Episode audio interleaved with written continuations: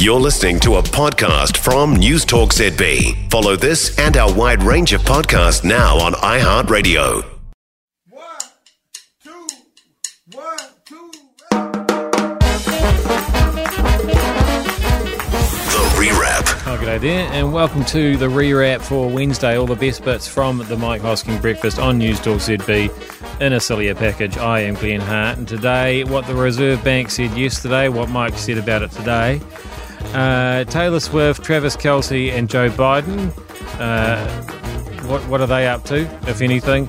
And uh, how much for a Super Bowl ticket this year? Uh, speaking of uh, uh, the, the the Kelce Swift connection, but before any of that, James Shaw no longer connected to politics. Um, well, there you go. Well, yeah, I've never really been able to work James Shaw out uh, as I think about it. I mean, as he quit yesterday, that leadership, which made perfect sense, of course, if you think about it, he, he sort of waxed lyrical as he has over the years about the Green Party and its achievements and its place in the political landscape, which makes to me no sense because they're a mess and no longer remotely green, and he stands out like basically the dog's proverbials as the one remaining environmentalist there. Of course, you wouldn't expect him to bag them on his way out, but he speaks with such a clarity and such conviction about them. He's either a sensational performer or he actually believes it. He, he must know surely he was the last one standing. The rest are just rabid extremists these days, and therefore the future of the Greens is anything but assured, I would have thought. And without his ballast and experience, they open themselves to the ever increasing reality of heading off down a track of performance art complete with pro Palestinian flags and scarves. See, Rod Donald, if you want to go back, Rod Donald and uh, Jeanette Fitzsimons, they were at least green. But your Sue Bradfords came along, muddied the waters with their social engineering bent, which then led to your Marama Davidson years where, you know, chat about snails, national park walkways gave way to cis white males and anti establishment fury. Before Golriz caught the attention of the retail community, she too added to the Davidson view of the world. Not a lot of climate change there, an awful lot of protest and left leaning angst. I suppose Julie Anne Genter has green credentials with her, you know, Get Wellington moving vision and her Road to Zero campaign, both of which you will note are the most abject of abject failures. But at least they had a tinge of the environment about them. A lot of us, when it came to James, sort of felt bad for him, really. I mean, what on earth was he still doing there? They tried to oust him as, uh, oust him as leader, for goodness sake. He took no part in any of their madcap protest marching for causes that had nothing to do with being green. He was never nowhere to be seen at those. He looked like a fish out of water, basically, and yet still he stayed for nine long years, until now. I always had the impression he could have done so much more if only he hadn't been hanging around with the crazies. A decent bloke, with his heart and intentions in the right place, just hijacked or held captive by people around him he thought were his mates. Next stop, surely the full blown freedom of the outside world. I mean, run, James, run. There is a big, bright world out there, and you can do a lot of good in it. Imagine if he just got like a, you know, he just went and worked at Rebel Sport or something.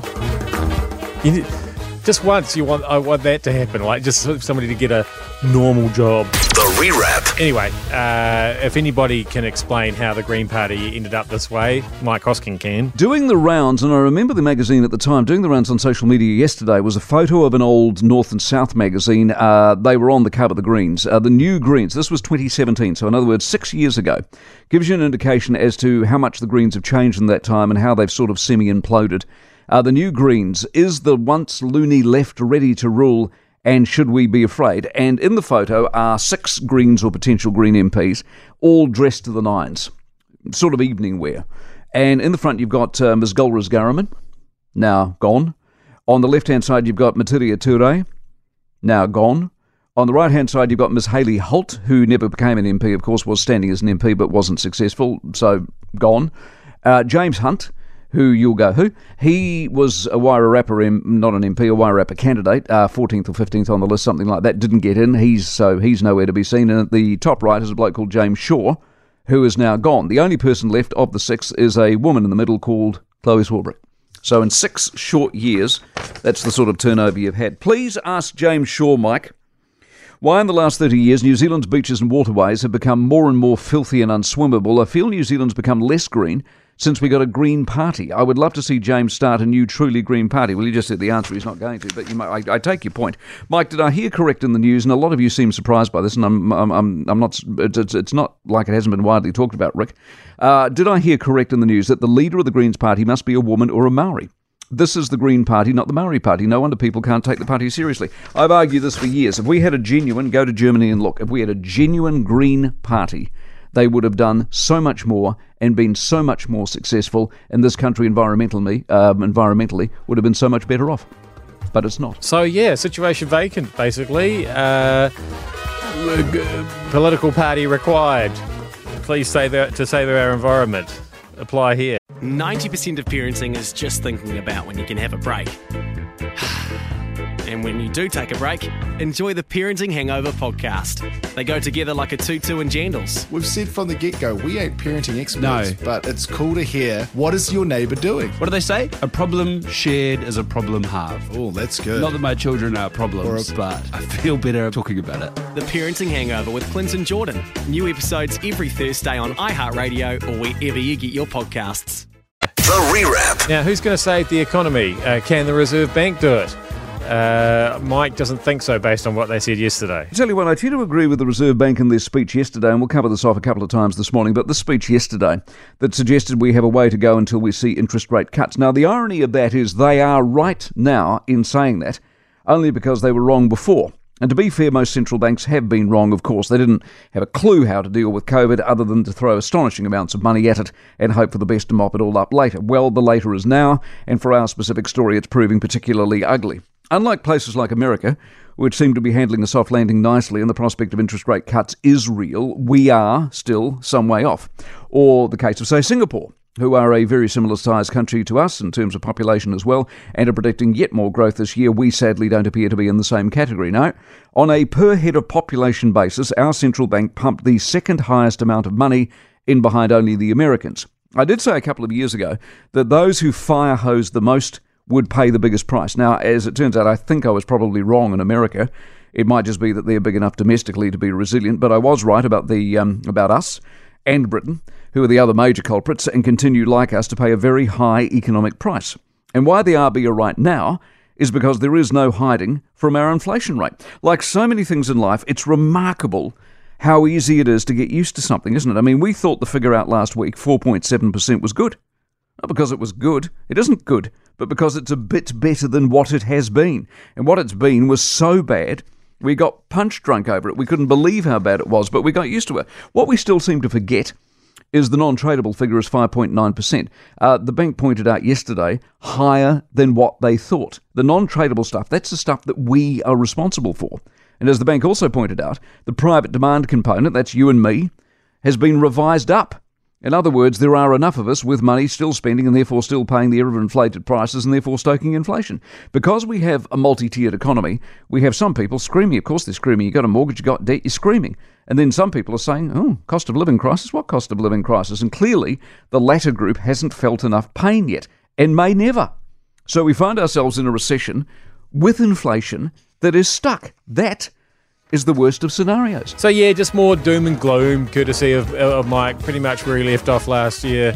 Uh, don't start thinking that things are getting better because they aren't. Okay, want to make that quite clear.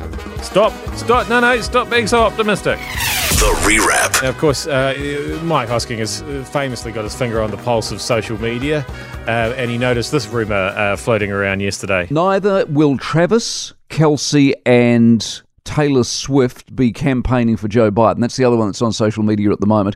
Travis apparently took some money to promote the vaccine, so that immediately makes him the devil. And Taylor is the best friend of Joe Biden, so that makes her the devilish, or devil, whatever the she devil is, the she devil. So the two of them, uh, he's going to win the Super Bowl. She's got eras.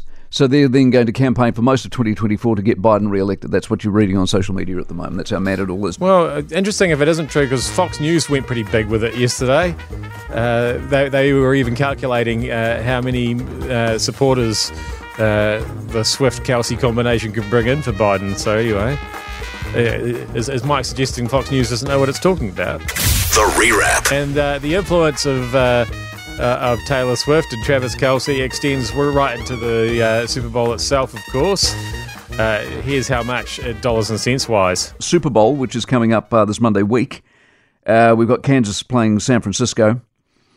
Tickets most expensive ever, if you can get them. You can always get them because they're on the secondary market. But the average, the average price now, which is seventy percent more expensive than last year's game, is at average is at fifteen thousand $973. The cheapest ticket you'll be able to get your hands on, which is the get in price, that's just the, you know, the mosh pit stuff, 13,345. And part of the reason, there's a lesson in this, part of the reason is because the Super Bowl's in Vegas. And so Vegas is more than just a football game. So you're not just going to the football game, you're going to Vegas. You're going to drink beer, see strippers, gamble, and then go to the Super Bowl. So it's a whole week's worth of activity. And so, of course, uh, uh, you're not just seeing the Super Bowl. You also have the chance that you might see Taylor Swift as well. could see Taylor Swift. So you know you're basically getting a Taylor Swift ticket as well as a Super Bowl ticket. No, you know that's cheap. It's a bargain. I'm just trying to calculate um, how much I would pay to make Taylor Swift go away. Uh, I probably can't afford it, but I would really like it to happen. Uh, you don't have to pay me anything to go away. Uh, that's happening right now, but I will come back again tomorrow. I'll see you then. The rewrap. The rewrap.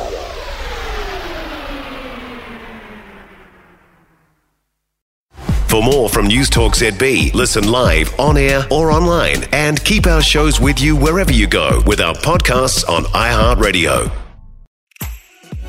If you enjoyed this podcast, you will love our New Zealand Herald podcast, The Little Things, hosted by me, Francesca Rudkin, and my good friend Louise Airy. We focus on all the little things that you can do to make a positive impact on your life and to cut through the confusion from the health and wellness industry. Join us every Saturday to hear from the experts for all the tips and advice you need. Just search The Little Things on iHeartRadio or wherever you get your podcasts.